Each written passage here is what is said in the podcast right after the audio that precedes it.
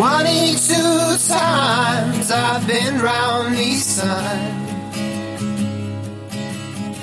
Well, welcome to the Stopping to Think podcast. I'm your host, Will Dole. Thank you for listening. Hope you're enjoying. If you are enjoying, if you could go give us a rate and review on Apple Podcasts or wherever you're listening, that helps with visibility.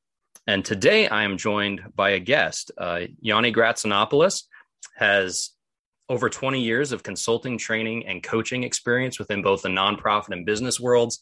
He's a regular subject matter expert guest on podcasts focused on ministry, leadership, business, and communications. He spent over a decade traveling as a preacher and, and public speaker. He successfully led and co-led multiple nonprofits and businesses, including nonprofits and businesses that he started and that he currently runs. His leadership roles have spanned from startups and churches to Fortune two hundred-based organizations and include the titles of president, owner, senior pastor, regional sales coordinator, director of operations, state training coordinator, and performance coach. Ioannis utilizes all this experience and success to now bring transformation and growth to churches and small businesses through coaching and consulting. He's an ordained pastor who holds a degree in church leadership with a minor in psychology. He's married with one child and they live in Meridian. He spends most of his free time with his family and loves to be outdoors as much as he can, which makes Idaho a great place to be. Uh, and so welcome to the Stopping to Think podcast, Ioannis. Thank you. And thank you so much for having me. I could not be more excited to be on.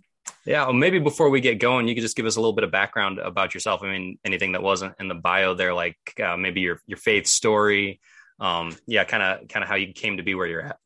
Yeah, no, uh, It, it's it's interesting. I actually hate my bio. Can we just start there? Um, it, it, it's all it's true, but I, I I'm like, why why does anybody need to know that? But I get it, right? People need to know. Hey, this is the experience that I have. Um, it just I don't know. It feels so showboaty. Anyway, um, I actually I came out of Bible college. And I was about to launch to be an evangelist. And uh, a mentor of mine said, no, no, don't, don't do that. Come under somebody else's vision. Mm. Really good advice. So I did. So I spent a couple years um, in the pastoral role. And then finally, I'm like, all right, time to go. And so I, I got out on the evangelistic field. I traveled the country, um, mostly the West Coast, but uh did have some cool stints in the East, some of my favorite places now in the country. Um, and, and just speaking, teaching, preaching. And I would have these pastors come up to me and go, hey, how do I do this? And I've always kind of, I, I don't know. I don't know how to describe it. I've had a calling of helping folks. Right. And, and I, I did it from the time that I was a teenager as a Christian. And so these pastors would come, hey, how do I, and back then we didn't call it coaching. There weren't these sexy words for it. It was just, I was a pastor helping other pastors.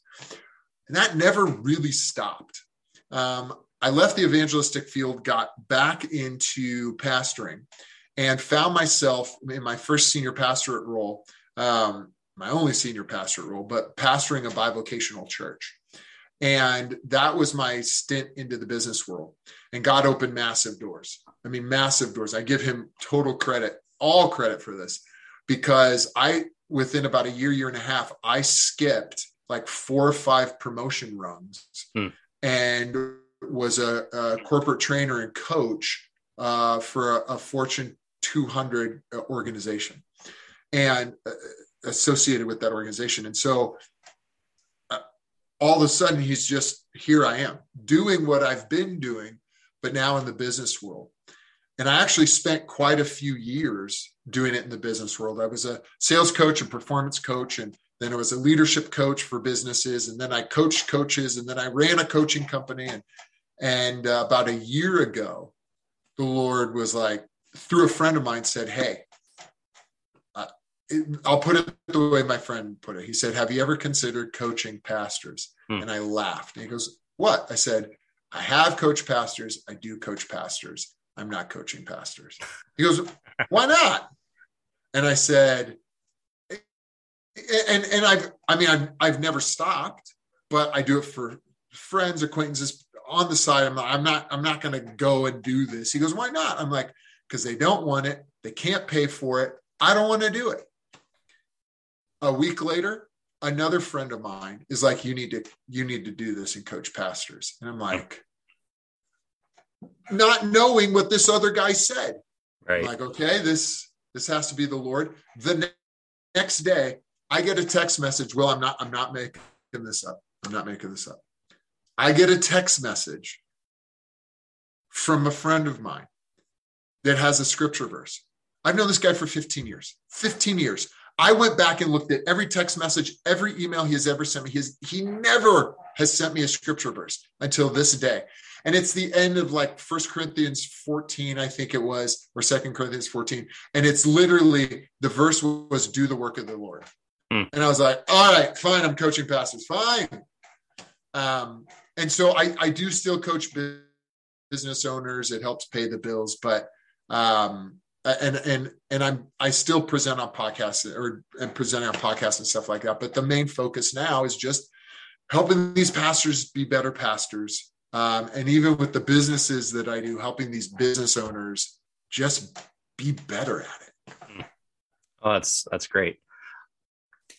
This is totally off from anything I said I was going to ask you, but now I'm looking at this, this is an audio medium, but I'm looking at you in video, and behind you, you've got like a circle that's multiple times around. Is that significant, or is it... It's my wife decor. Oh, well, that's super cool. Uh, yeah, yeah, yeah. No, just how how would you describe? So you're you're coaching pastors. You're you're helping them do what they do better. How would you? I, I would assume you're coaching to help them a be healthy themselves, but also to help the church be healthy. And so, how would you describe a healthy church?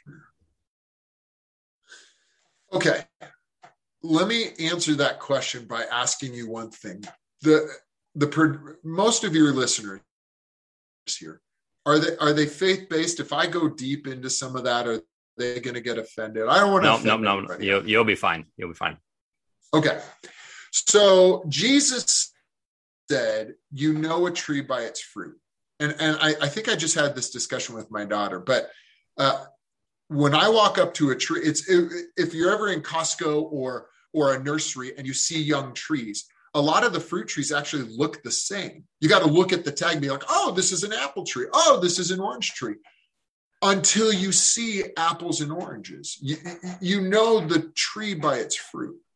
So in the same way, am I seeing the fruits of the Spirit in the life of, of this pastor? Am I seeing the fruits of the Spirit in the life of this church? Right? It, are they are, are they operating in love? Is, is there passion and connection? Do they understand their calling? Right? The Bible says, without uh, vision, the people perish. Okay. Do they have vision? Uh, the Bible says, without hope deferred makes the heart sick. Okay. Uh, are they? Is this a church where there's sorrow and depression, physical sickness? Let's take a look at, at where hope is. So, I just, I really try to just take the Bible and what the Bible says and apply that in. And, and candidly, are they doing the work of the ministry? Right? It, it, once, once you've seen what healthy looks like. So I, it's an old analogy, but the people who do the counterfeit uh, for the F B I, right? They, they are on the counterfeit task force. They don't look at all the false counterfeit dollars. Mm-hmm. They study the real thing so that the fake is obvious. Right. Once you've seen healthy, anything but healthy is clearly unhealthy. Hmm. So maybe maybe this kind of, you already answered this question a little bit, but how, if as a as a consultant, how do you help a church measure those things? I mean, love, joy, peace, patience, kindness, goodness, faithfulness, gentleness, self-control. Like these are hard things to quantify, you know, in a, in a statistical measurement. So it, it, it's, it's interesting because I start to, I, I focus that on what they perceive their need. Hmm. Because if, if they're always short on money, then that's not the fruit. Love, joy, peace, patience, kindness, righteousness, goodness. Well, where's that in, in the fruit? Hmm. Well, the, that, that would be goodness. If, if you're moving in the goodness of God, you're a giver. because God's a giver. Right. Right. So, so when you can quantify the health by looking at the need. And, and as a whole, healthy churches have a smaller quantity of need, because need is the opposite of health. So when you're you're using the term need there, you're you are using it as like the opposite of, of health, as in things that that are going wrong.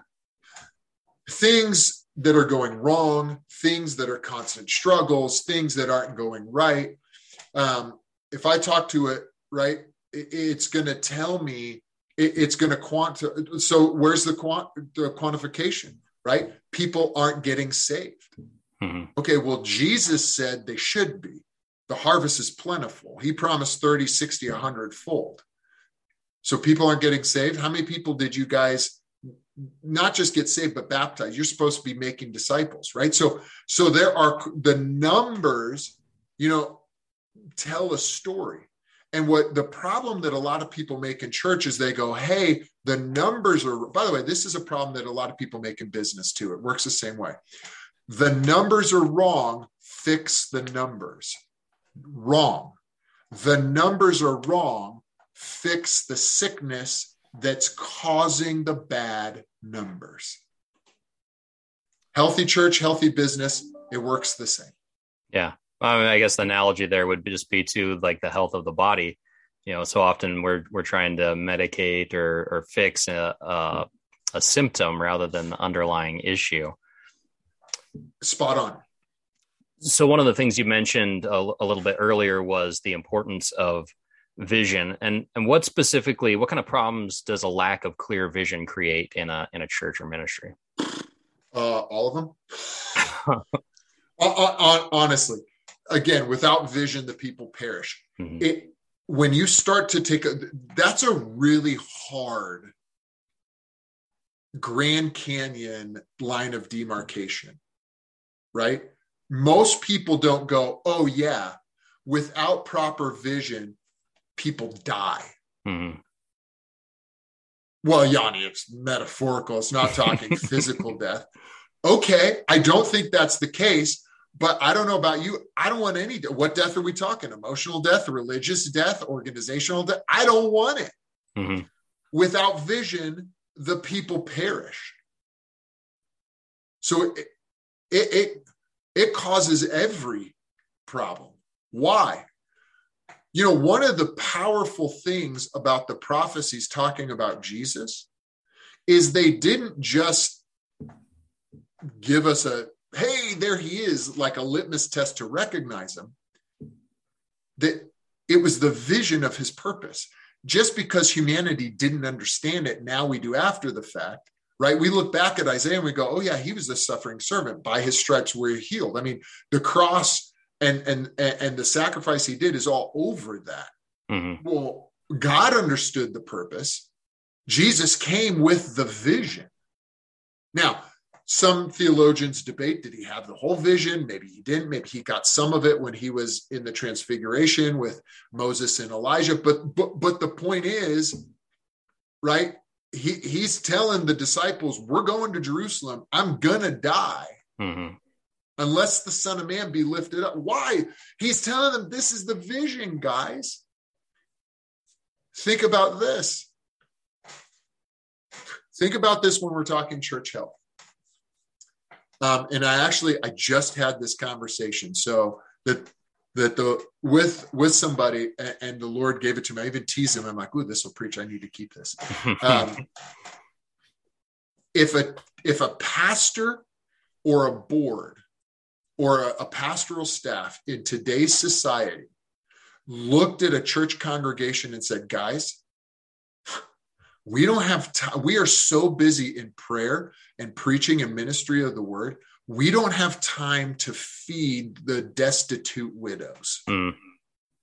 So we're going to raise up seven people who have the Spirit of God. You guys go do that. We're going to focus on the ministry of the word." They'd be labeled heretics. I mean, they would be thrown out of the congregations. This is crazy. But that's exactly what the apostles did. Right. Because as, as Paul says, you raise up the workers to do the work of the ministry. Why? Because the apostles had the vision. This is what we're called to do. Mm-hmm. Now, now think about this. This is not my revelation. This was the guy I was talking to. This was what God spoke through him. If the apostles had not done that, there's no Stephen, the first martyr. Mm-hmm. Is there a Philip? And do we have a Barnabas? Mm-hmm. And if there's no Barnabas, do we have a Paul? All yeah. because the twelve apostles focused on vision. Without vision, the people perish.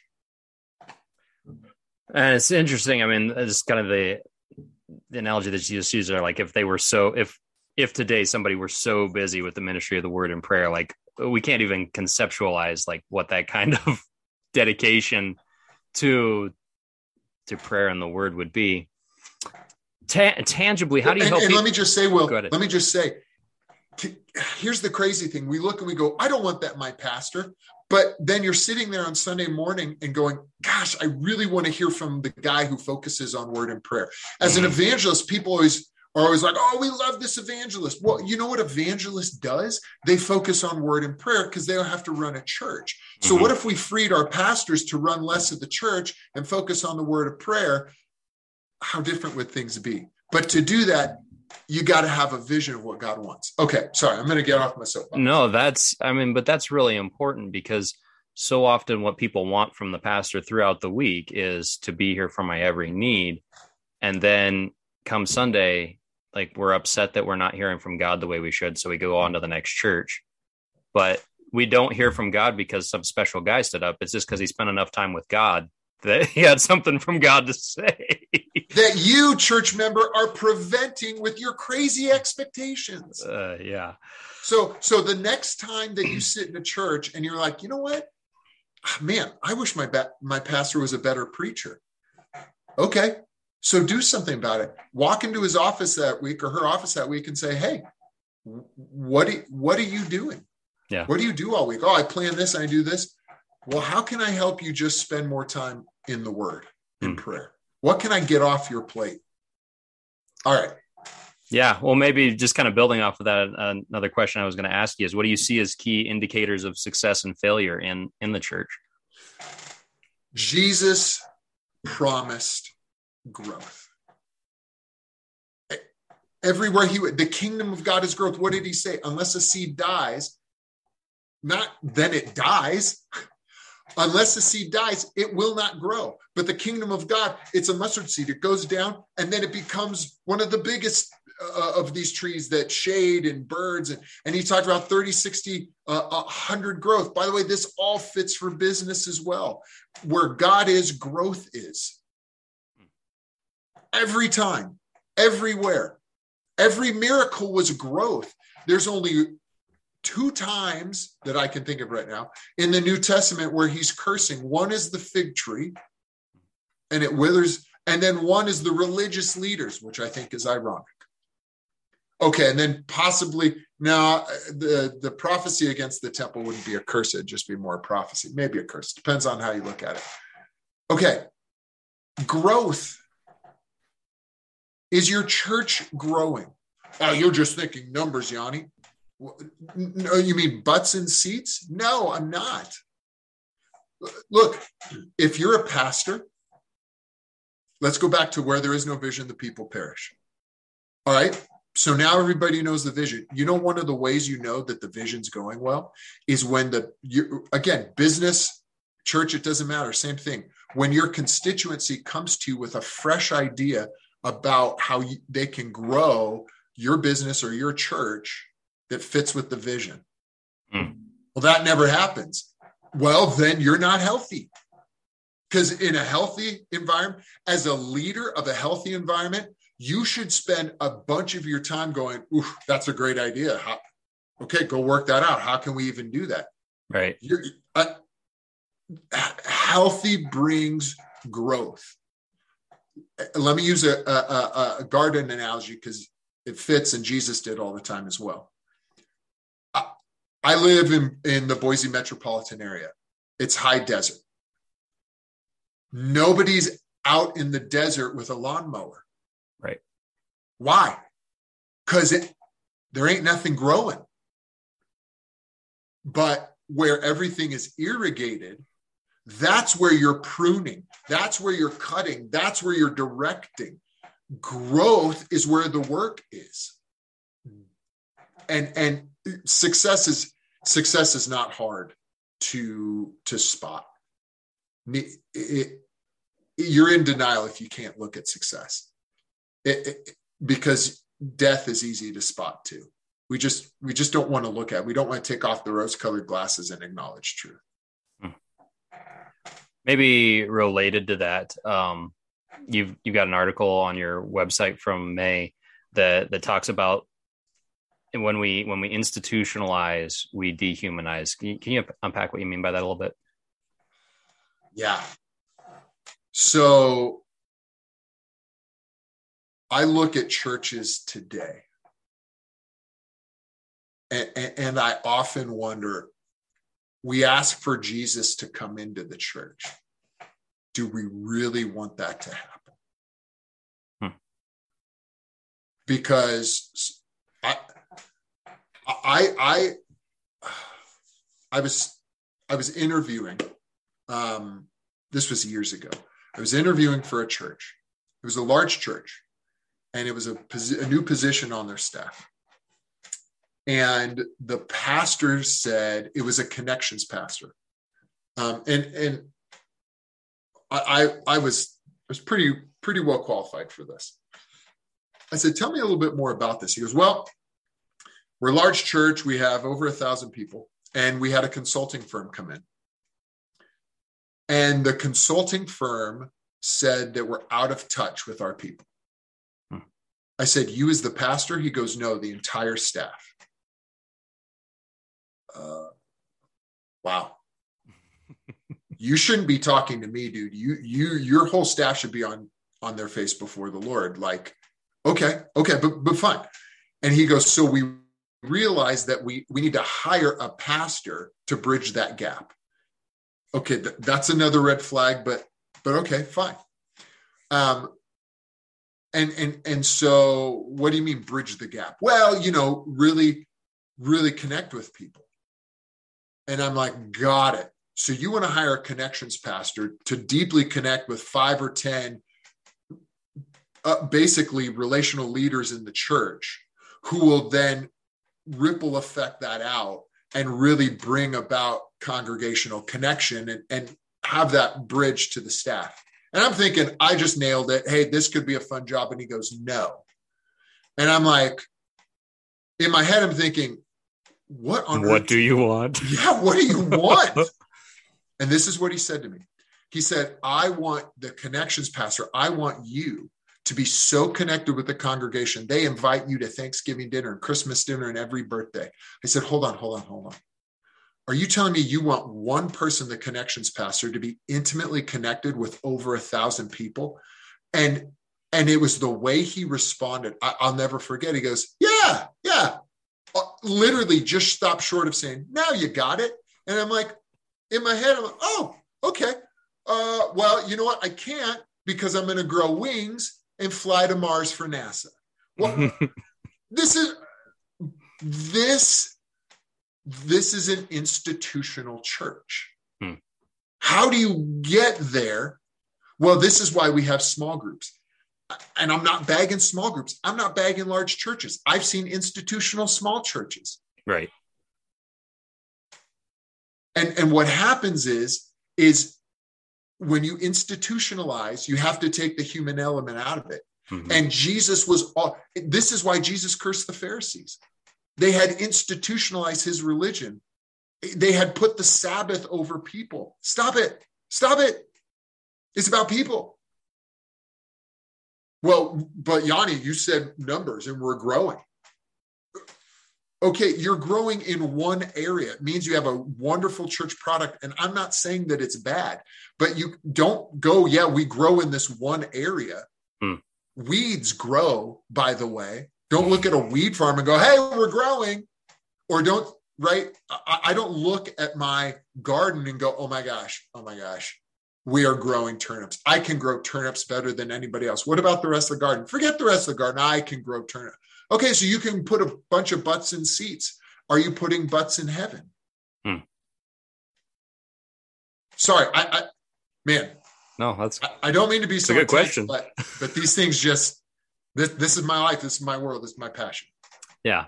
Well, as you're working with pastors and working through these issues, uh, one one of the major issues that that pastors face is burnout. So maybe as we kind of work towards a close here, uh, maybe you could just say a little bit about about burnout, some of the indicators, and, and maybe how to prevent it, what to do about it.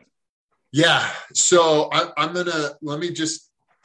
I, I have a whole thing on this. I do a whole training on this. Like you said, there's there, there's a article on our website. We're about to release another one, hopefully soon, about it. So I, I'll kind of go through this quick. Burnout has four stages. And I, I'm going to focus on stage one, but the difference between, there's no difference in the um, symptoms between stage one and stage two, just the potency. Hmm. Stage one, it happens every once in a while. Stage two, it's happening all the time. Stage three, it's now affecting the ministry or the business. Stage four is just root bitterness. You're just bitter. And and people always think, well, I'll never get to that. Well, wherever you are, it's negatively affecting the people around you, right? If you don't look at burnout as cancer, then you're going to respond as if you had cancer and didn't treat it as cancer. All right. So here are a couple of uh, the ways that you can look to see. These are the early, these are the signs of burnout. Are you easily distracted during work? So, should you be working right now and you're listening to this podcast? That's a perfect example. Mm. Finish the podcast, but then understand, okay, do you have a knot in your stomach every Saturday night for pastors or every Sunday night for business people, right? Does vacation feel more like a work release program from your prison? Do you find yourself ripping into coworkers and staff, maybe even bosses, over minuscule things? Now, here's one that's really interesting. And this one's actually the first one. Have you stopped catching yourself spending free time, like in the shower, where your brain is usually off, dreaming about what you want to accomplish at work? Well, I've never done that. And you might be in the wrong role. But for those that move in a place of passion and calling, th- this is the first thing to go. When you start to burn out, if you can't remember the last time you started daydreaming about the, what you want to accomplish at work, you're starting to burn out. Hmm. When you start seeing some of these signs sporadically, stage one. When you see these things consistently, stage two. When these things start to degrade the health of the organization, the staff, the culture, stage three. Stage four is root bitterness. And, and let me leave you with what to do about it. Stage one, take some time off. Get some perspective from the Lord, get before the Lord, and, and ask him for some changes. Stage four, it's a binary decision. Stay or go, yes or no. That's it. That's it. You, you, you could take six months off. You're still going to come back to that. The moment that you say, yes, I'm going to stay, you automatically move back to stage three. If you were in stage two or stage three, very simple. Get before the Lord, get on your face, and then get with somebody like me. Do not navigate stage two or stage three by yourself. That's, that's really helpful. That's, that's useful.